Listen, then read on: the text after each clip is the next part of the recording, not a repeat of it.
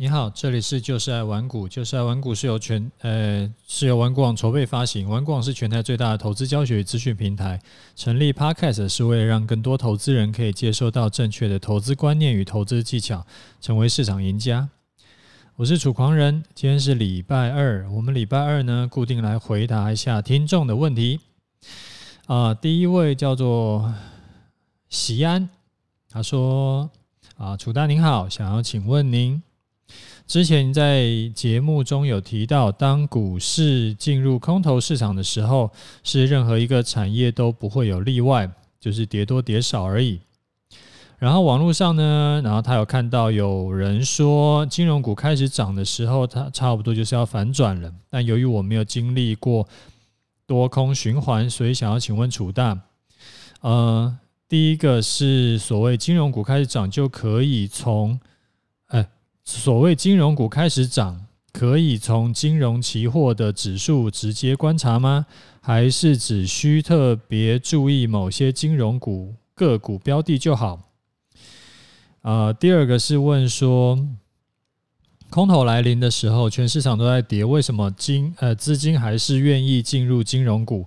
比较抗跌还是在跌啊？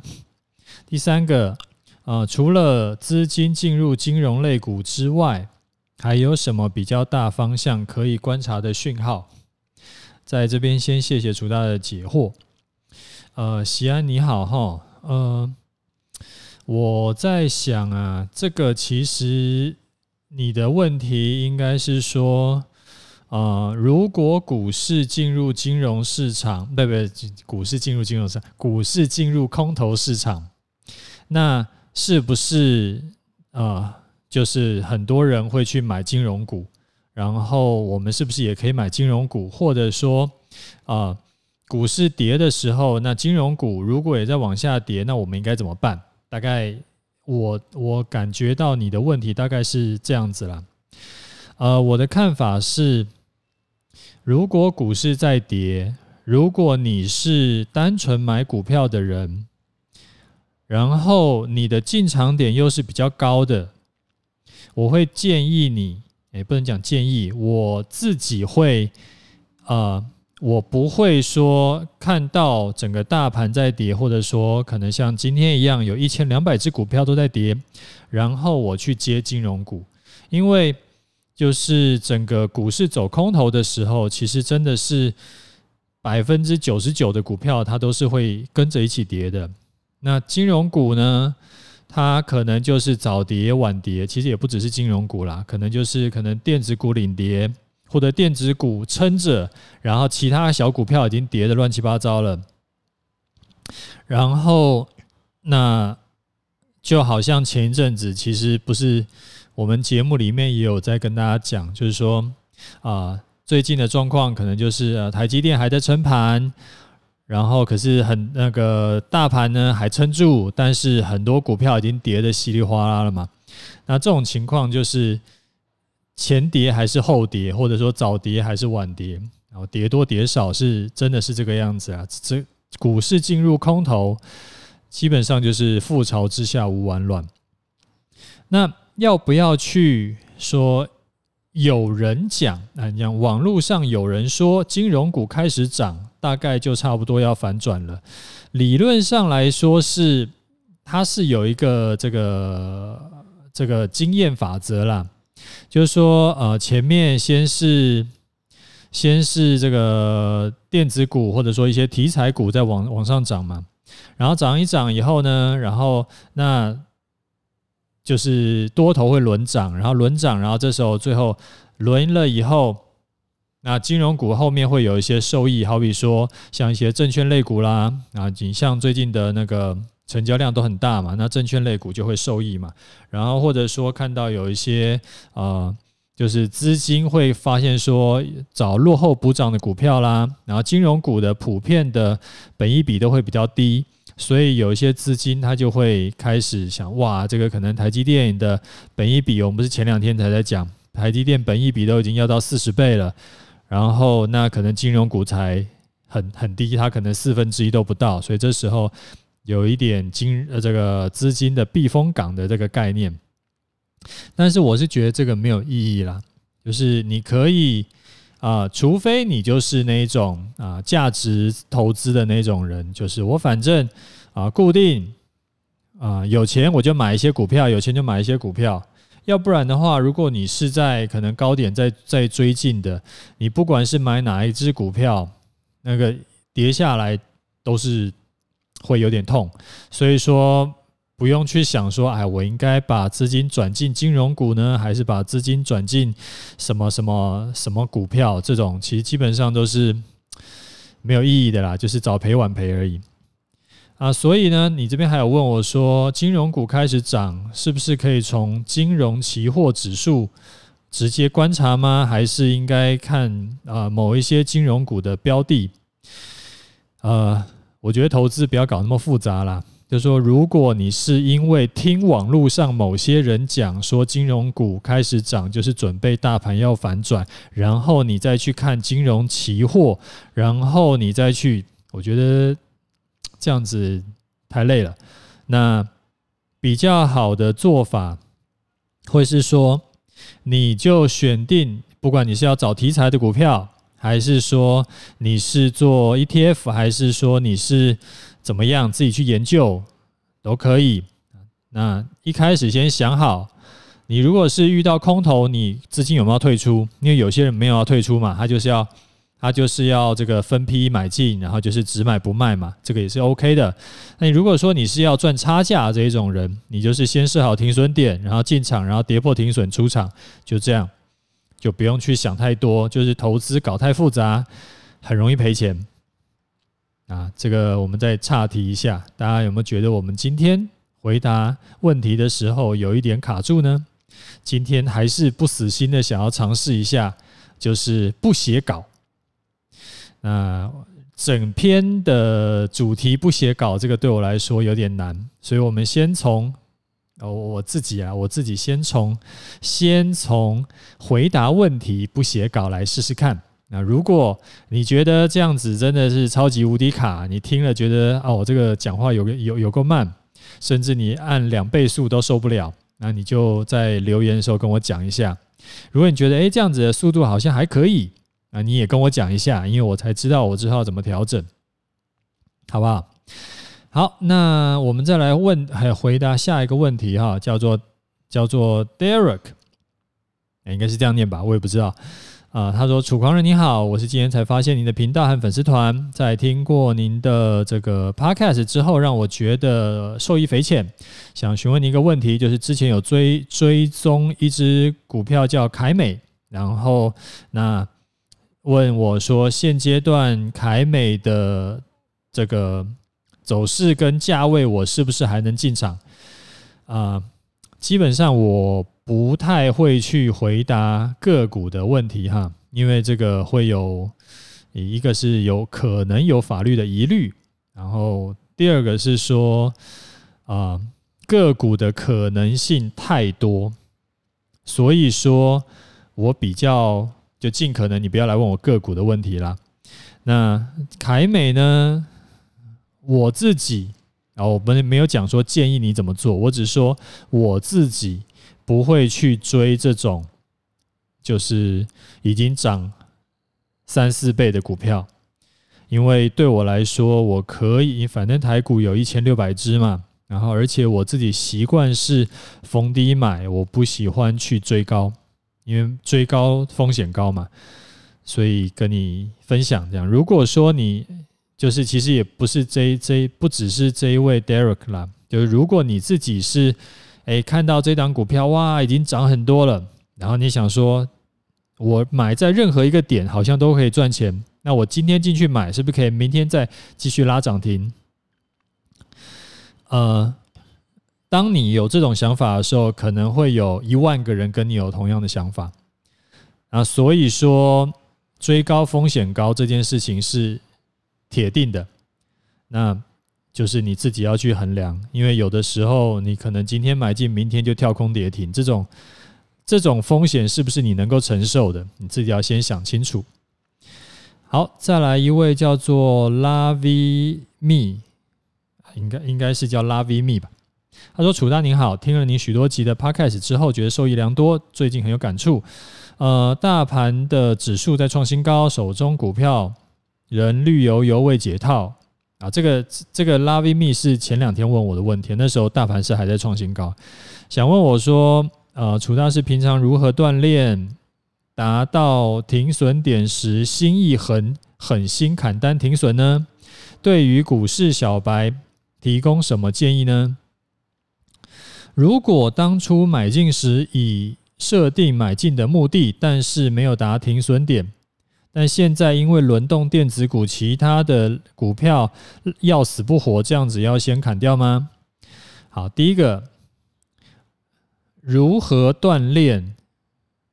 呃，就是淡定的砍单，这个是一个啊、应该怎么讲？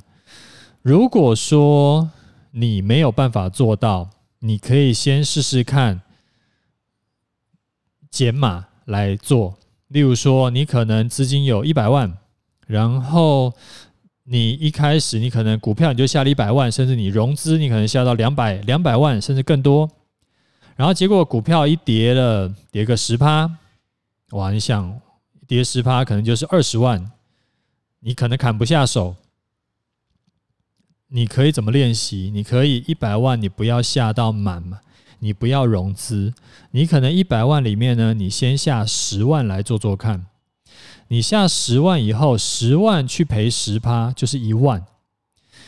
一百万里面的一万对你来说，应该压力会轻很多。那那个时候，你就可以试试看，说哦，我看砍不得，砍得下手。如果你连一万块的这种，你可能都砍不下手。那你可能要再减码，减到你觉得哦，这种价格、这种亏损我是 OK 的，然后就从那个开始试试看。因为基本上，如果你没有办法承受得住停损要砍单这件事情，你下越多，其实对你来说，你那个是你没有办法承受的风险。你只要一次，就是十次里面。只要出现一次你砍不下手，结果它就一直一路往下跌，那你就毕业了。所以说，还不如说你干脆一开始先用十分之一的资金，然后来试试看你 O 不 OK？你 OK，OK，那下次可能换成五分之一的资金，一百万里面你拿二十万出来做股票，你那个，例如说跌十趴赔个两万块，你觉得砍不砍得下手？你再 OK，你再加码，再 OK 再加码，不 OK 你就往下退，就是来来回回，来来回回去练习，就是久了以后，自然你会发现说，哦，也就是这个样子。那我自己之前是怎么锻炼呢？因为我自自己之前做期货做过很多很多年，那做期货呢，基本上一定会需要有很严格的停损的这个，就是执行力。就像我之前跟你讲嘛，你练了，你你有开始学期货，开始做期货，你的执行力一定会很强，因为不强你就毕业了。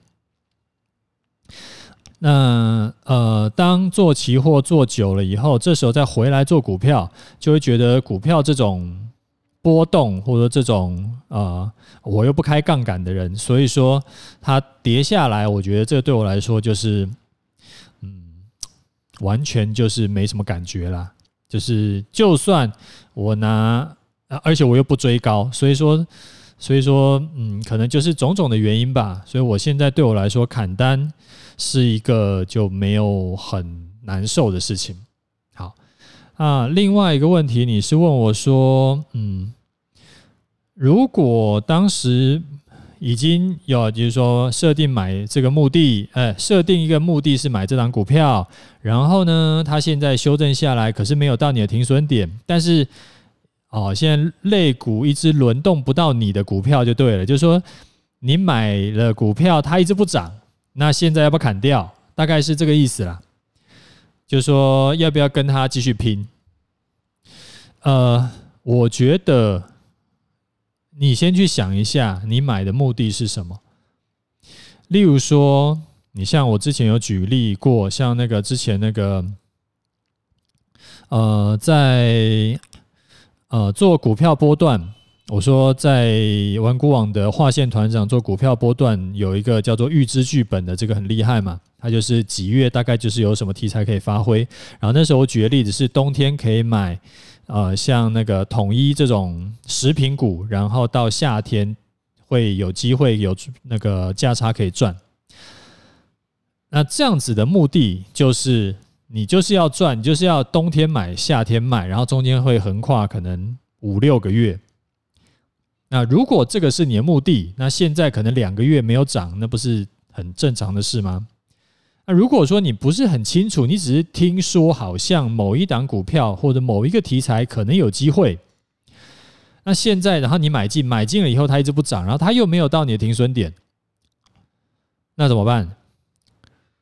那就代表说，你的操作股票的模式是需要改变的啊！你需要去学一下怎么样去抓股票的转折点，怎么样去抓股票的起涨点，或者说你再去调整一下，就是说等到股票开始发动，你再进去，再进去买嘛。虽然你这样可能单的风险稍微高一点，但是起码你的时间成本是比较低的。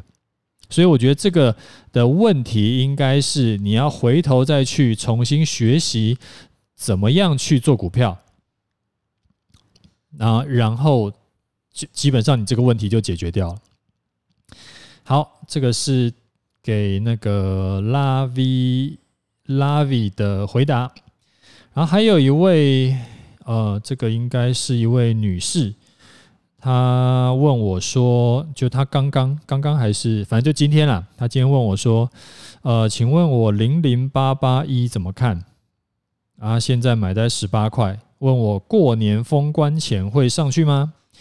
没有人知道哈。这个这个是我跟你讲，全世界没有人敢给你保证这件事情，没有人知道现在股价，哎，明天股价会怎么走。”零零八八一就是国泰台湾五 G Plus 嘛，它的最近的走势大概就跟台积电很像嘛，它大概就是哦，它比台积电强一点点，它大概撑在十日线这边，但是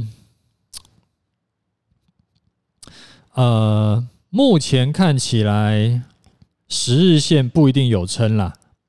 因为，因为整个大盘也撑不住，台积电也撑不住，所以如果都撑不住的话，我觉得它这个十日线应该也不会有撑。不过买在十八块这个我比较看不懂，因为比较没有道理去买在十八块。嗯，通常来说，如果你要像零零八八一这种股票啊。你可能前面就好像你要嘛，就是我前两天，诶，昨天还前天有教过你嘛，就是说你可以去找支撑，你要在接近支撑的地方去啊切入，而不是说哇它已经喷出去了，然后这时候去追高嘛。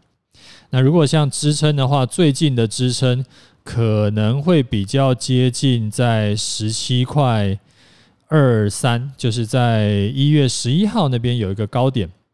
或者说是十日线勉强可以啦，但是这一档股票现在还在往下跌，它目前已经跌了两天了嘛，所以说不敢说，就它没有一个明显的底部出来啦，所以说现在也不能跟你讲说它之后会不会可以往上往上走，所以这个很难讲。好不好？因为预测未来这种事情，就是没有人敢给你打包票了啊！我只能跟你讲，下次可以不要追高，会胜率比较高。好，呃，我再回答一两个问题哈。这个是在 Apple Podcast，他讲说啊，叫做朱大布。他说：“股海小敏，嗯，股海小敏是什么意思？我不知道什么意思。”他说：“呃，非常棒的节目，听了受益良多。现在从头开始补课中。哎，现在大家好像那个问我问题都要先讲说，就是听了受益良多这这一句话，这个说的非常对哈。呃，所以他讲说，想问我说，十三集中说到空手进场的条件是跌到月线附近一趴，但是出场条件是跌破月线，这样子不就矛盾了吗？没有矛盾哈，呃，月应该这样讲，进场条件是。因为他他可能原本我忘了是哪一只股票了，然后我我这边直接回答你整个逻辑是怎么样，就是说他现在股票往上涨嘛，然后我们要进场的点一定不是追高的点嘛，而是要它中途遇到呃遇到修正嘛，那修正它可能原本距离月线很远，所以呢我的的进场的那个。方法是说，它修正到月线上面一趴左右。例如说，你那一档股票是一百块，那一百块以上的一趴就是一百零一块嘛。它如果跌到一百零一块，就是碰到一百零一块甚至以下的时候，这时候就可以进去买。那因为你不知道它会跌到哪里，或者说它会不会碰到嘛，就是说等到有碰到一百零一块。符合这个条件，就是月线上一趴的时候，这时候就可以进去买。那出场条件呢？就是如果我今天真的是买了，然后它呃可能明天它的收盘价跌破月线，而且再隔天它的中午是没有站回月线的，我就卖掉。所以会不会发生那种情况？叫做我今天。诶，例如说一百块，然后它的月线上一趴是一百零一块，它今天啪一下就跌到九十八块，有可能，那还是可以进场，因为你等半天就是好不容易在等它修正嘛。那诶，今天直接就跌跌到九十八块了，然后那明天呢？明天它如果还在一百块以下，它是不是收盘就跌破月线了？这时候我们再看一天，再隔一天。它是不是能够站回月线以上？呃的中午是不是站回月线以上？如果站回月线以上，就就续报；如果没有站回月线以上，就卖掉。大概就是这样子。那呃，矛盾的点会是在你可能会觉得，诶，它今天可能就又跌到月线。那个上一趴，然后又跌破月线，所以是不是又进场又出场？所以这边觉得矛盾嘛？但其实不会，因为你把它分成三天来看的话，就第一天是选择进场点，有没有有没有在月线上一趴？这个有符合嘛？那你就进场。那明天呢？你再去看它是不是有跌破月线？有符合的话，哦，它的出场条件两个条件里面就符合第一个了。然后到了第三天，这时候再看它的呃收盘，哎，中午十二点的时候，是不是有站回月线以上？如果有站回月线以上，就续报；没有的话，就出场。这样子应该就很清楚，就不会有那个觉得好像矛盾怪怪的地方。呃，然后好，那我们今天的问题大概就回答到这里。那你如果有问题，记得你可以留言到我的 Podcast，或者是你可以到我的 Facebook 上面来问，都可以哈。因为就是你要问了，我才知道怎么帮助你。好，等一下我们来讲盘势。讲盘势以前呢，在跟你讲两件事情。一个就是说，我们有成立一个叫“楚狂人”的 Telegram 频道，里面会跟你分享一些我的想法，甚至是盘中的一些观察。那内容不一定。不一定会跟我的 Facebook 粉丝团重复，所以以后呢，预计有些内容只会在 Facebook，有些内容会在 Telegram，有些内容会都发，所以说你可以那个加入一下。啊，第二个就说我礼拜三到礼拜五要请假，因为要带儿子出去玩，就是对，所以这个不好意思，就是没有办法更新节目。那我们来看一下今天的盘势啊，终于我们终于等到下跌了。有没有期待很久？就如果你是空手的人，你可能期待很久；如果你是追高的人，可能就嗯点点点。那今天早上呢，大概在十点半不到，我就在 Facebook 跟 Telegram 都有发了提醒。我那个时候是说啊，就是说大盘今天又在测试十日线啦，而且不只是大盘在测试，台积电也在往十日线靠拢。那之前节目有跟你分享过，有效的支撑应该是根本不会碰到，如果碰个两三次之后跌破的几率就非常大。那现在的大盘的十日线支撑就是这种情况，我们可以拭目以待。那十点半的时候，那时候还有一五八六几。然后十日线那时候大概在一五八二零附近，大概还有四十几点的差距了。然后后来就果然很快就撑不住了，然后就兵败如山倒，就啪就跌下去。那这个观察的这个经验呢，其实还蛮重要的。而且蛮好用的，像今天这种情况，你其实就可以在提前就先判断，之后有很高的几率会跌破，所以你要动作的，你就可以先动。那像压力其实也是一样，有效的压力是根本不会碰到就会掉下来，哎，就就就就会先下来了，就会被打下来了。如果被碰到的之后，十之八九就会被突破。我不知道你还记不记得原因，我之前有讲过。那我这边再稍微很快的帮你复习一下。压力线其实就是有人挂单等着卖，啊，价格触碰到压力线呢，就会成交一些单嘛。那原本挂的单在那边可能有一万张，然后诶成交一些，可能就少个两千张，然后也就是说它的压力就变少了。然后之之后呢，如果再突破一次，哎，想要突破一次就触碰到压力线，可能本来是一万张变成八千张了嘛，然后诶可能又成交一些。又再少个三千张，然后最后就它可能原本一万张的那个卖单就变成只剩五千张的卖单，所以它压力就更小，之后就会比较好突破。支撑呢的概念就会反过来，那买单就会越来越少，然后支撑就比较容易爆掉。那之前有讲过，可是我忘了是哪一集，你回去补课的话，记得那个接下来三天你可以去多补课一下，然后你就会一定会听到了，因为我记得我有讲过。那像今天就不只是台积电跌，而是全部都跌啊！它下跌的股票多达一千两百多只，只是台积电跟大盘跌的更多一点。那会不会担心台股就要爆掉了？以过往的经验来说呢，通常啦，下面如果有在往上走的月线跟季线，他们通常月线跟季线都会分别有支撑，除非啊，就是你在要要跌。要跌在测试月线的时候，突然砰又跑出来一个大利空来助跌，不然都会有反弹。只是反弹之后会怎么样，就要再看。所以啊，如果你是要逢低买的人，你不要怕，你依然是可以在月线附近挂单，然后停损就设月线，就像上面我回答问题操作的的那个操作方法，月线上一趴买，然后如果之后收盘月线，隔天中午卖，呃，站不回来就卖掉。啊，我自己的台台湾五十呢，今天也是跌掉两块二点七五，不过我还是在续报啦，因为就是还没有满足我的出场条件嘛。那大盘的月线继续上扬，距离今天的收盘也越来越近。其实我觉得在过年前可以卖一卖，然后空手过年其实也不错。哦，没有，我的投资组合就继续摆着那个不动了，就是他继续跑他的，只是我说我的主观交易。